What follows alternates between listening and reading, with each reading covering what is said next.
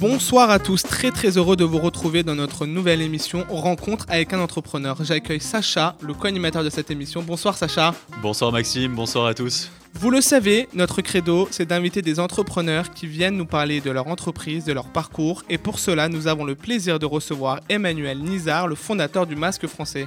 Bonsoir Emmanuel. Bonsoir à tous. Bonsoir, euh, pardon. Alors ici, comme vous, comme, vous, comme vous le savez, nous parlons de tous les sujets de l'entrepreneuriat sans tabou. Nous avons vraiment comme ambition de rendre ces discussions accessibles à tous. Donc si toi, l'auditeur ou l'auditrice, tu entends parler de B2B, B2C, de tech, de levée de fonds, de venture capital, de pivot, etc., mais que tu ne comprends pas ou alors que tu veux tout simplement en savoir plus et faire le plein de conseils, c'est ici que ça se passe, dans Rencontre avec un entrepreneur et sur RCJ. Encore merci Emmanuel d'être avec nous ce soir. Nous allons dresser un petit portrait de ton parcours. Diplômé d'une licence en statistique à la Sorbonne et d'un master en management à l'ESCP, tu choisis de... Je, me permets d'intervenir. Complètement. Alors, euh, c'est pas la Sorbonne, c'est à Dauphine. D'accord. Voilà. Euh, mais euh, la Sorbonne est une merveilleuse université aussi. Et euh, effectivement, grande école, diplôme grande école de l'ESCP, ce sont deux cursus que j'ai fait en parallèle. Bien sûr. Et alors, pourquoi c'est intéressant et j'interviens et je vous me permets de, Bien sûr. de, vous couper la parole, c'est parce que déjà, le fait de, de mener des cursus en parallèle, vous allez me dire quel rapport avec l'entrepreneuriat eh bien, il y a un rapport parce que tout ça est lié. C'est-à-dire que mener de front plusieurs sujets et euh, plusieurs sujets importants parce que déjà quelqu'un qui va suivre un cursus unique, déjà il a ses partiels, ses révisions, etc. C'est déjà difficile. Mais en mener deux en même temps, ça plonge finalement dans une manière de faire euh, qui apprend à mener de front plusieurs choses. Exactement. En fait, c'était un, cursus qui était directement proposé ou euh, tu t'es, c'est toi qui as décidé d'aller aussi à l'ESCP alors, c'est moi qui ai décidé euh, de passer les concours euh, de l'ESCP en plus euh, de l'université. D'accord. et l'université m'a permis de poursuivre les études à l'université pendant que j'étais à l'ESCP. Donc, ça a été extrêmement difficile parce que c'était deux systèmes qui étaient pas du tout compatibles. C'était pas prévu, mm. c'est pas un double diplôme organisé. Il y avait des jours où il y avait des partiels la même matinée et où je devais choisir finalement quel partiel je devais adresser. Et c'est un petit peu finalement la vie d'un entrepreneur, c'est parce qu'il y a des, tellement de sujets à traiter en même temps qu'il faut faire des choix. Prioriser. Et prioriser, exactement. Et donc à la suite de ces brillantes études, tu choisis de te lancer dans le privé. Tu diriges d'abord dans les milieux de la banque chez Dexia, où tu seras analyse des risques. Ensuite, tu intègres le prestigieux cabinet de conseil Deloitte en 2004. Tu continues ta carrière dans le conseil cette fois euh, chez Roland Berger où tu resteras plus de 5 ans. Tu te lances par la suite dans l'entrepreneuriat pour créer ton propre cabinet de conseil simple et new, spécialisé dans le conseil en stratégie et transformation digitale avec une forte expertise dans le luxe, le sport et la vente. En 2020, comme tout le monde le sait, une crise sanitaire arrive et tu, te, et tu décides pardon, de te lancer dans le textile en créant le masque français. On est à peu près clair sur ton parcours ou... C'est parfait. C'est parfait, on a bien bossé. En fait, moi, j'ai envie de prendre un petit peu de recul et essayer, comme on fait avec euh, l'ensemble de nos invités, de te demander de pitcher, de raconter un petit peu ce que c'est le masque français, comment cette, euh, cette idée, elle a, elle a germé un petit peu et comment tu t'es lancé dans, dans cette, euh, cette, entreprise. Et, voilà, si tu as des petits conseils à nous donner aussi. Alors, le, masque français, qu'est-ce que c'est? C'est d'abord un constat. il y a un an, hein, constat qui, est fait avec toute la France de pénurie de masques euh, face à la, pandémie et donc une certaine détresse de l'ensemble de la population, des soignants, des politiques. Euh, et moi, personnellement, comme j'ai passé beaucoup de temps avec mes clients à euh, faire des projets où je refaisais tous des process complets de lancement de nouveaux produits, au moment où je constate cette pandémie, je me dis, j'ai tout en tête, j'ai tout à l'esprit pour pouvoir construire euh, une société, euh, une usine, monter une usine qui permettrait d'avoir rapidement euh, des masques disponibles sur le territoire français.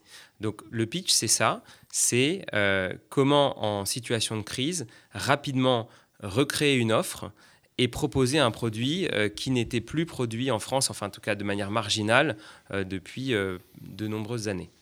Et bon, on va voir avec Sacha que c'est une vraie réussite. Merci beaucoup Emmanuel pour cette présentation. Je vais maintenant laisser la parole à Sacha pour entrer un peu plus vif dans le, détail du sujet.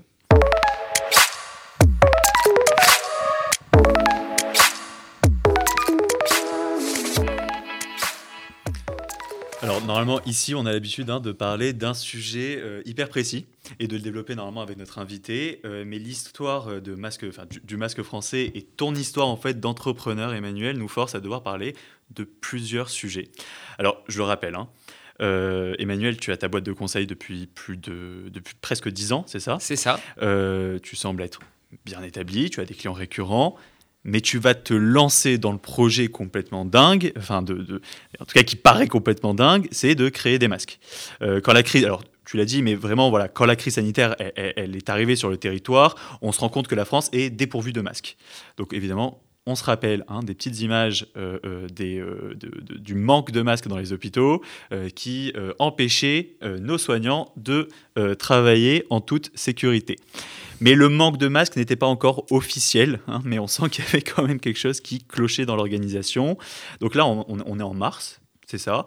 Euh, et euh, j'ai compris que tu commençais à te renseigner en fait sur euh, comment importer des masques. C'est ça, importer des masques en, France au, début, tout commence. Je sortais du Covid, je l'ai eu très tôt.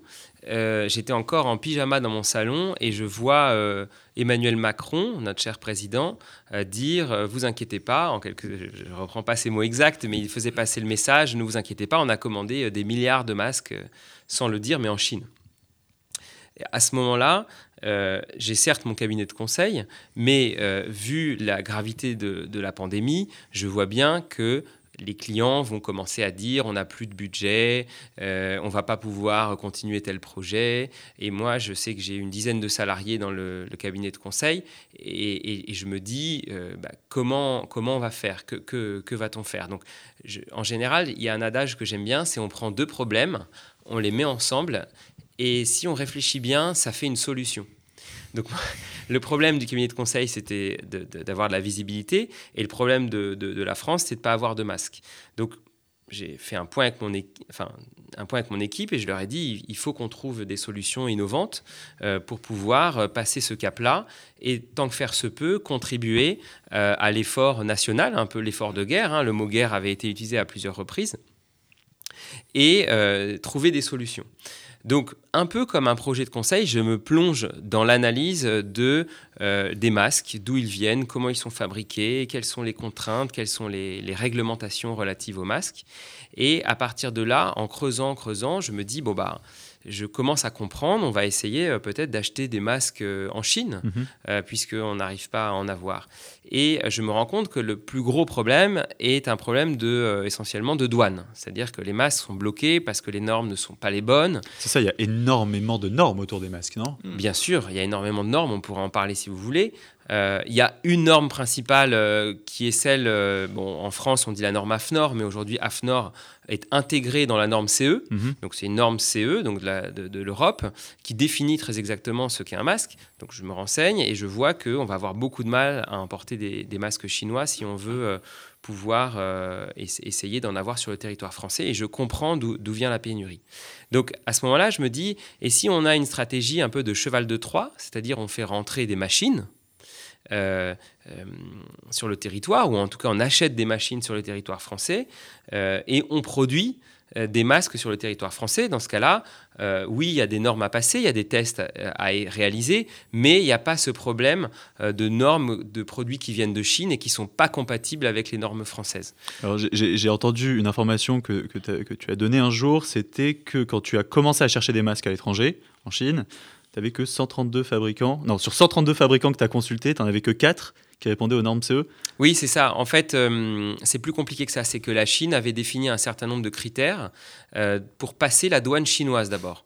Pourquoi? Parce que la Chine s'est dit à ce moment-là, euh, si on inonde le monde de masques qui sont de mauvaise qualité, c'est pas un bon, de, un bon coup de communication pour ce qu'est la Chine. On sait mhm. que la Chine pâtit toujours d'une image de piètre qualité, et comme les dirigeants chinois veulent effacer, et à, juste titre, euh, cette image-là, euh, ils ont limité l'export des masques en donnant des contraintes aux entreprises chinoises. D'autre part, l'Europe donc, euh, a défini un, un certain nombre de critères pour laisser passer euh, les masques qui, respectaient euh, euh, un certain nombre de, de- critères de, sécurité et de filtration. Et quand on mettait ces deux normes l'une en face de l'autre, en fait, finalement, euh, sur 132 sociétés, il n'y en avait que 4 qui pouvaient euh, nous fournir des masques de qualité en France. Mais moi, j'ai une question un peu sur le pivot que tu as fait euh, au sein de ton entreprise. Donc, à la base, c'était euh, salarié en conseil. Comment Alors, c'est pas un pivot, parce qu'en fait, l'entreprise de conseil, elle continue, elle est extrêmement dynamique, c'est un ajout. D'accord. Finalement, euh, pour aller droit au but dans ta question, c'est quand on fait du conseil en, en stratégie, c'est un beau métier, mais ce qu'on constate quand on est capable de faire beaucoup de recommandations à nos clients, c'est qu'on est assez frustré et de se dire, bah, tout ce qu'on est en train d'expliquer, de euh, d'écrire dans des documents, dans des slides extrêmement bien euh, définis, construits, euh, partagés avec le client, tout, tout l'effort que l'on met, en fait, en réalité, si on peut l'appliquer à des choses qui nous appartiennent en tant qu'actionnaire, Mm. eh bien, au lieu d'avoir un feed conseil qui, qui- qui est bien, hein, on ne crache pas dessus, on est très heureux, mais si on peut se l'appliquer à nous, eh ben, en fait, c'est beaucoup plus intéressant et beaucoup plus rentable.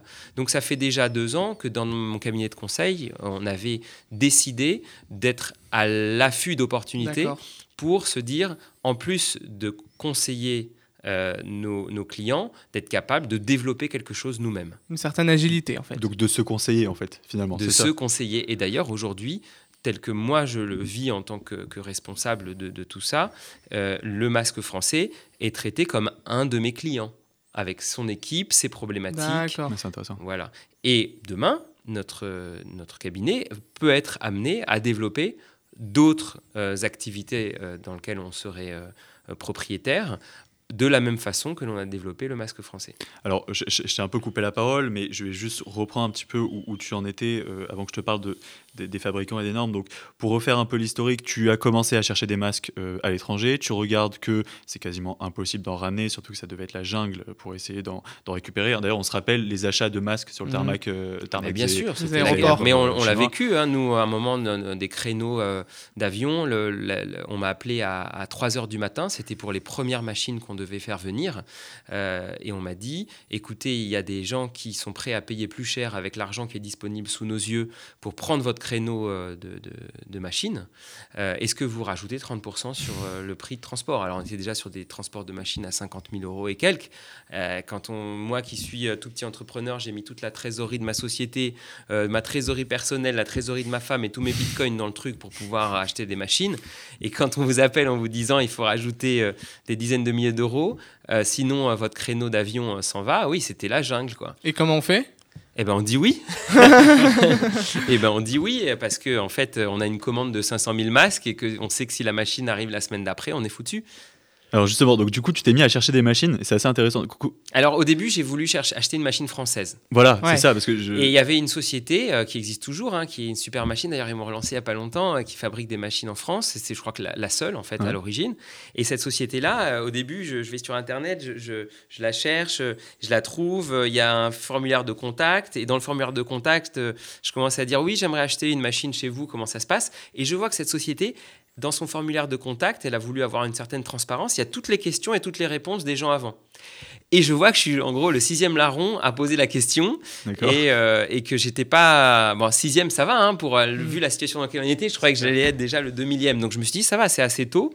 Et, euh, et là la, la société me répond en disant bon bah oui on fait des machines à masque c'est je crois c'était euh, 600 ou 800 000 euros. Et la machine vous l'aurez dans 8 mois. Donc on était en mars et c'était en, en, en décembre ou en janvier je sais pas faut faire le calcul et, euh, et, et donc là je me dis ok donc là ça va pas marcher et donc, euh, je, je- je tape euh, sur Internet euh, machine, euh, enfin en anglais, surgical mask machine. Et là, je tombe sur des tonnes de vidéos et d'articles enfin, et d'annonces sur Alibaba qui, avec des fournisseurs chinois qui proposent leur machine à masque, qui l'ont toujours proposé. hein, De toute façon, tout- Donc en fait, tu te retrouves à chercher des machines industrielles sur Alibaba. Oui, exactement. Et en fait, euh, tout de suite, je prends contact avec euh, différents fournisseurs. Et C'est le Amazon, euh, Amazon chinois. hein, je alors le, sais oui, ouais, Alibaba, le. Alibaba, Je c'est préfère un truc, préciser, c'est on un sait. truc, euh, c'est un truc de dingue. On C'est- trouve tout là-bas. Voilà, on, on peut, on peut se dire, bah, je peux acheter euh, une, une centrale nucléaire, enfin je la pousse un peu là, mais on, on- on peut tout acheter euh, sur Alibaba. Alors bien sûr, on trouve de tout, hein, euh, mais bon, après c'est un, un point de contact comme un autre. Mais plus, enfin, euh, est-ce que tu trouves que ça pose un vrai problème euh, de production euh, en France, c'est-à-dire de ne pas pouvoir trouver une, une seule machine qui, qui puisse produire des, des- des machines justement pour faire des masques, ou d'attendre 8 mois pour ce délai? Est-ce que euh, là, à l'heure actuelle, 8 mois, 9 mois après, pratiquement un an d'ailleurs, tu as senti une évolution un petit peu sur ce, sur ce Non, il y- il y aura pas, enfin il y a des évolutions parce que comme il y a eu une demande, il y a des fournisseurs dans toute l'Europe qui se sont mis à, Ouais. à proposer des machines à masque, mais ça va être que temporaire, puisque quand il y aura plus de Covid, tout le monde le souhaite, eh ben, euh, ces gens-là, ils vont ranger dans leur carton leur euh, plan de machine à masque, ils vont faire d'autres machines comme ils l'ont toujours, euh, toujours fait. C'est un peu comme Juste nous. une question. Comment t'expliques que tout simplement il n'y ait pas de masque en France à ce moment-là? Ah, mais c'est très simple. Il y a, y a deux raisons. La première, c'est que ça fait, euh, on va dire, 20 ans, 30 ans que euh, la Chine est devenue l'usine du monde pour les masques et pour d'autres choses, pour plein d'autres pro- euh, produits, mais en tout cas pour les masques. Pourquoi? Parce que c'est beaucoup moins cher. C'est beaucoup moins cher, c'est une- c'est un produit à faible valeur ajoutée. Ça. Et donc, euh, aujourd'hui, pour être concurrentiel face à la Chine sur des produits comme ça, autant le dire, c'est pratiquement impossible. C'est impossible. Donc, euh, euh, en général, quand on est sur un marché comme celui-ci, ce qui se passe, c'est qu'il y a la stratégie de ce qu'on appelle du dernier des Mohicans Mhm. le dernier survivant. Euh, le dernier survivant, c'est quoi? C'est que ce sont des secteurs dans lesquels il reste plus qu'un acteur. Pourquoi? Parce qu'il y a quand même quelques sociétés qui ont une certaine vocation patriotique et qui vont dire bah, Moi, je veux acheter euh, français. Et le, ce dernier acteur fait un peu le rôle de voiture-balai. De, de- de toutes les commandes restantes, des quelques commandes restantes pour des gens qui veulent vraiment rester français. Et tout le reste, tout le, les 98% du marché part à la Chine. Je crois qu'aujourd'hui, on, crée, on a 2%, on, on produit 2% de notre besoin en masque. Euh, alors ça, je ne saurais pas vous dire, je pense que c'est un peu plus aujourd'hui en temps de pénurie. Oui, bah, j'espère. Mais, hein. mais en fait, c'est pas tellement révélateur, c'est pas tellement ce chiffre-là qui est important. C'est que après la crise, on va revenir à la situation d'avant, où tous les gens qui se sont lancés comme nous, euh, bah, en fait, la, la Chine va reprendre ses droits par rapport à la production de masques. Et vous, justement, qu'est-ce que vous allez faire de, de, de vos machines euh, Est-ce que vous vous anticipez déjà un petit peu de Ah, bah, on l'après-Covid est obligé d'anticiper, mais c'est extrêmement difficile. Comme toute question d'entrepreneur, c'est une, question lourde sur laquelle il faut beaucoup réfléchir. Le, le, le sujet, c'est qu'à un moment, au début en tout cas, euh, je me disais, euh, il va y avoir des appels d'offres publics, il va y avoir les hôpitaux, l'armée, etc., qui vont commander auprès des, des- des Français. Et, et donc, si on se lance, euh, on, on va tenir parce que le, le tissu économique français va, va comprendre en quelque sorte. Mais en fait, pas du tout. C'est-à-dire, typiquement, là aujourd'hui, on a répondu à une quarantaine d'appels d'offres publics. Mhm. Sur ces 40 appels d'offres publics, euh, il y a eu, on a les résultats de tous les appels d'offres, il y a eu, euh, pas zéro, mais presque zéro, euh, entreprise fabricante française qui a remporté des marchés publics sur les masques. Ouais, C'est une catastrophe. Donc ça veut dire que quand ce sera fini, le tissu industriel français des masques va se réécrouler à nouveau. C'est c'est une mathématique. Ouais. Alors, juste par exemple, pour, parler vraiment euh, entrepreneuriat concrètement, donc tu reçois tes masques, tu- euh, pardon, tu reçois tes, tes machines, donc tu les as commandées euh, à l'étranger, Oui, tu reçois tes machines, et là, comment ça se passe? Co- comment, comment tu passes de, de je, je donnais des conseils à maintenant je suis un industriel Bah en fait, quand on donne des conseils, on est toujours euh, euh, deux façons de faire. C'est soit on reste très macro et finalement on laisse le client se débrouiller, euh, ce qui arrive beaucoup, ce qui arrive souvent.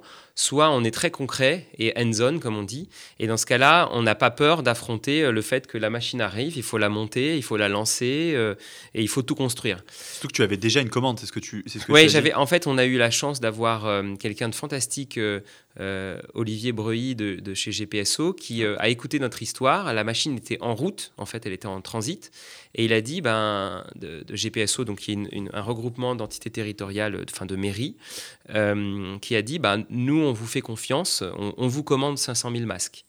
Et, et donc, on n'avait pas encore reçu la machine, qu'on avait déjà des ventes. Alors ça, il faut le dire, sinon, je, me- voilà, c'est grâce à mon épouse. Je dis ça, c'est important parce que l'entrepreneuriat, c'est ça. L'aide. C'est Familial. c'est de partout. Alors pas que l'aide familiale, bien sûr familiale, mais de partout, se dire, ok, ma femme elle a un contact là-bas, est-ce que Mm. tu peux l'appeler? Euh, Toi tu connais telle personne, est-ce que tu peux l'appeler? Euh, Toi tu connais quelqu'un qui, qui est fort, en, qui, qui- qui fait de la technique euh, de maintenance, Euh, est-ce qu'on peut trouver un recrutement? Et si on reste sur soi-même sans se faire aider par tout le monde, eh ben en fait on n'y arrive pas, parce que c'est trop dur.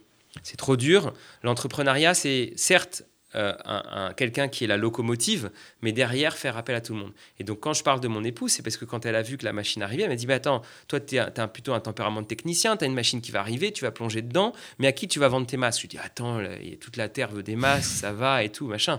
Paf, elle passe deux, trois coups de fil et tout, machin. Elle dit, oui, ils veulent te te- t'appeler demain matin à 7h, ils ont un problème de masque, etc. Et hop, c'est comme ça que c'est parti. Et ça, c'est très important aussi, c'est parce qu'aujourd'hui, dans l'entrepreneuriat, vous êtes dans une émission sur l'entrepreneuriat, pour moi, euh, il y a beaucoup de gens qui se trompent de chemin. Enfin, ils ne se trompent pas, mais en tout cas, l'entrepreneuriat, c'est quoi? C'est déjà avoir un client. Ouais. Et c'est ça le- l'enjeu. Il faut déjà vendre. Et une fois que vous avez vendu, on dit, OK, maintenant, comment on s'organise pour faire? Et ça, c'est l'idéal. Donc, il faut le- la dimension commerciale. On dit c'est le nerf de la guerre, mais c'est vraiment le nerf de la guerre. Que sans ça, il n'y a rien. Ah, il y a combien de boîtes qui se sont plantées parce qu'ils avaient totalement oublié le côté commercial Eh bien euh, sûr. c'est- ouais. Tout le temps ça. Ça quand vous regardez l'histoire de, de Bill Gates, euh, quand, euh, quand euh, il, il a été contacté par IBM qui était paumé avec ses ordinateurs énormes et qui voulait faire un ordinateur de, de maison et qui avait besoin d'un operating system, d'un OS, Mhm. eux, à l'époque, Microsoft, ils, ils faisaient déjà Excel, Word, mais ils le faisaient pour Apple. Hein, ils ne le faisaient pas pour eux, ils étaient éditeurs logiciels et, ils travaillaient essentiellement pour Apple. Bill Gates est face à, au patron d'IBM à l'époque, ou en tout cas de la personne qui voulait euh, un, système d'exploitation pour leurs ordinateurs euh, euh, à usage personnel qui était en train de se développer. Il était avec ses collègues et la personne dit Bon, on a besoin d'un OS. Et Bill Gates dit ben, Oui, oui, on en a un. À côté, il y a ses collègues qui sont en train de dire Ah, mais non, de quoi tu parles? Il leur donne des coups de pied, des coups de, coude. Et puis ils sortent du rendez-vous, ils ont vendu l'operating system et ils disent Maintenant, on va le faire. C'est pour ça que c'est Microsoft aujourd'hui. C'est ça l'entrepreneuriat. Aujourd'hui, il y a beaucoup de gens qui partent dans l'entrepreneuriat en mode euh, je vais créer quelque chose et puis ensuite j'irai voir euh, si ça se vend. Euh, bien sûr, je, suis un peu caricatural parce que avant de trouver un client, ça met du temps. Un client qui vous fait confiance, ça met du temps. Donc il faut prouver qu'on a quelque chose. Mais il faut quand même remettre dans la balance ce côté euh, commercial qui est déterminant euh, et qui est essentiel pour, euh, pour un entrepreneur. On avait parlé aussi, on, a- on avait reçu le, le fondateur des Miraculeux qui nous a mis en avant, en avant cette, une notion d'hypercroissance. Mm. Est-ce que vous, vous étiez un petit peu dans cette situation où du jour au lendemain, vous recevez Bah, une machine, Bien sûr. vous devez recruter, et enfin voilà, 500 000 masques à, à- à livrer très rapidement en France. Comment on fait pour les fournisseurs? Comment on fait pour les recrutements? Enfin, comment Alors, euh, l'hypercroissance, euh, c'est super quand on arrive à la canaliser, euh, mais c'est dangereux. C'est dangereux sur un aspect de développement de la société et c'est dangereux vis-à-vis des gens aussi. Typiquement, nous, à un moment, on est monté jusqu'à près de 160 personnes à l'usine de masques, euh, des gens qui- qu'on a formés très rapidement. Donc, euh, il y a eu un jour quelqu'un qui s'est malheureusement blessé, et parce que, en fait, il faut être capable d'absorber ce qu'une entreprise met en place en 10 ans, Mm. mais en un temps très court. Donc, à refaire, typiquement, j'aurais pris plus de temps, euh, même si sur le moment, on se dit qu'en allant vite, on va capter plus de valeur. Mais en fait, la valeur, elle, se capte de manière exponentielle. C'est-à-dire qu'il vaut mieux faire bien et plus doucement. Alors bien sûr, il faut saisir les opportunités, plonger, euh, ne pas dormir la nuit et tout, ça. Mais quand même, toujours vouloir bien faire.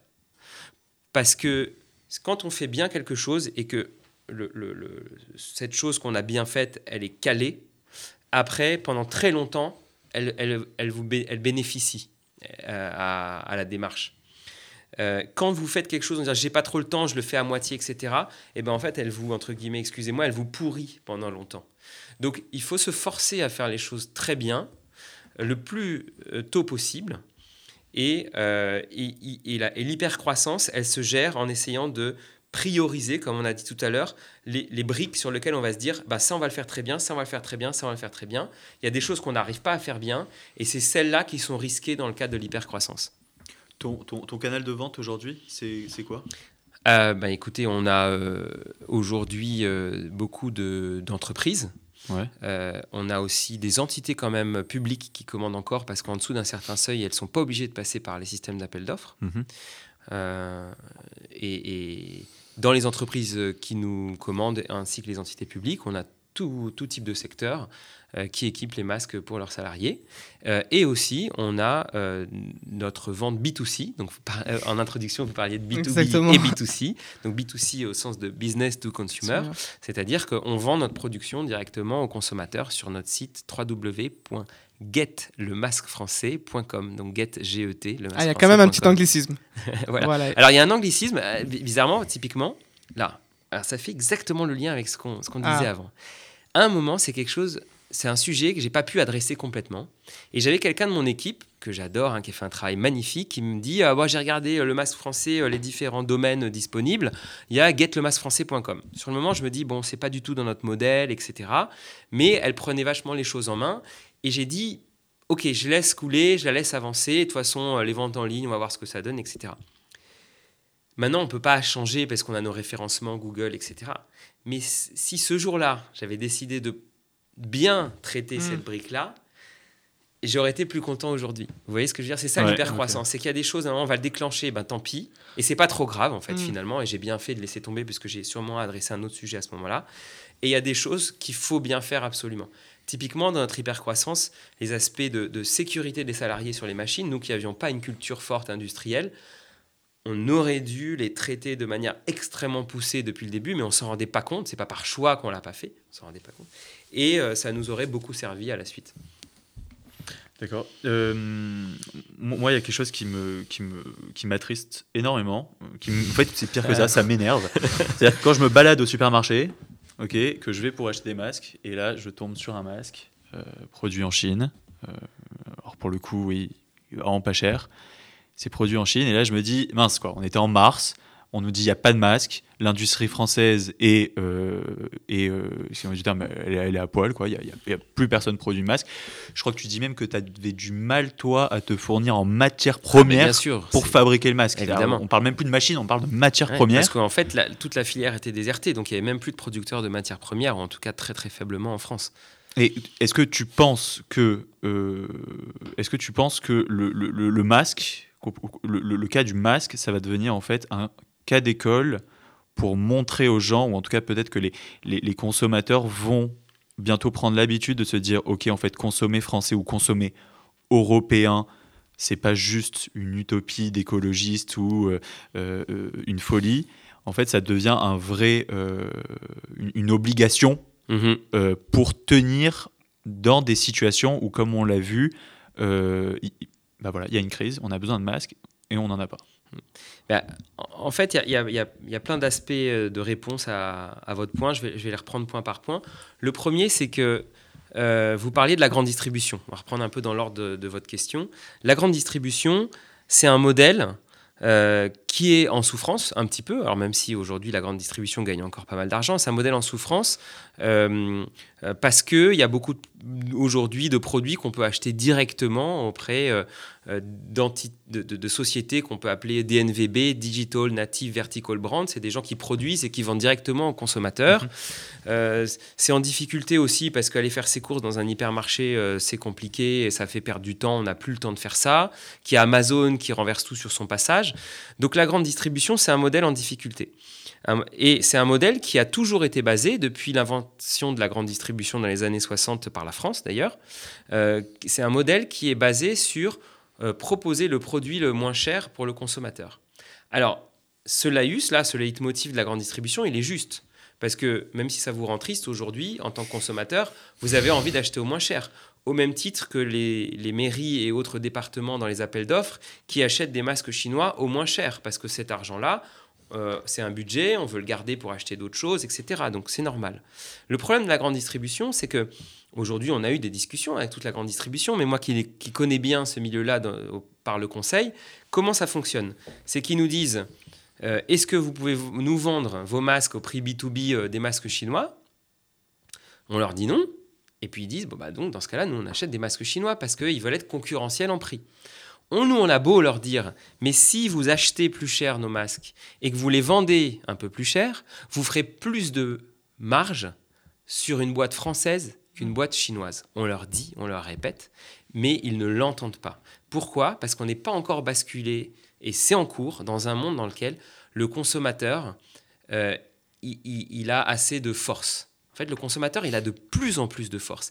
Il crie, il dit je veux du français, il va acheter dans des magasins euh, où il veut du français. Il y a une partie des consommateurs qui le font, mais aujourd'hui, les distributeurs comme la grande distribution n'ont pas encore complètement plongé dans cette dynamique-là ils y réfléchissent, etc. Mais même quand ils vont comparer des prix de français, ils vont tirer le plus bas possible. Et quand on tire le plus bas possible, qu'est-ce qui se passe quand on essaie de tirer le prix le plus bas possible Même si on se dit, bah, ça, ça va être pour notre catégorie produits français, eh ben, on se retrouve avec tous les problèmes qu'on a aujourd'hui, des produits dans lesquels on, euh, des yaourts qui sont faits avec n'importe quoi à l'intérieur, des produits qui sont faits avec des trucs de, faible qualité, des poules qui sont élevées en batterie avec. Euh, au final, on paye plus cher, je crois. je pense qu'on doit payer plus cher le, la matière première en achetant des produits vraiment euh, à, prix vraiment très bas. Ça doit être... Bah, en, fait, c'est que en fait, les, les, acheteurs de la grande distribution et tout le système de la, grande distribution nous amènent vers un appauvrissement du produit. Et en fait, tout ce système-là aujourd'hui de, distribution fait que comme les prix sont tirés vers le bas, bah, on tire vers le bas la qualité du produit et on va à l'encontre de ce que on, doit avoir en tant que personne humaine et responsable et sociale dans, dans le monde dans lequel on vit. Merci beaucoup Emmanuel Nizar pour cette... Euh, analyse. Cette interview s'est passée très très très vite. Je sais pas de, mon côté, Sacha aussi, ça, ça passe trop vite, mais bon, c'est toujours comme ça. Encore félicitations pour cette réussite. On a envie de évidemment de vous encourager. Donc si euh, les auditeurs, les auditrices, vous voulez soutenir le Made in France, il ne faut pas hésiter à aller commander sur le site Get le français.com. Voilà, donc le site euh, getlemasquefrançais.com. Donc un grand merci à vous. On pourra vous suivre sur les réseaux sociaux, évidemment sur notre page. Merci à vous les auditeurs et auditrices de nous suivre. Vous pourrez nous retrouver sur les réseaux sociaux rencontre avec un entrepreneur et avec le hashtag RAU. Merci à tous, bonne soirée.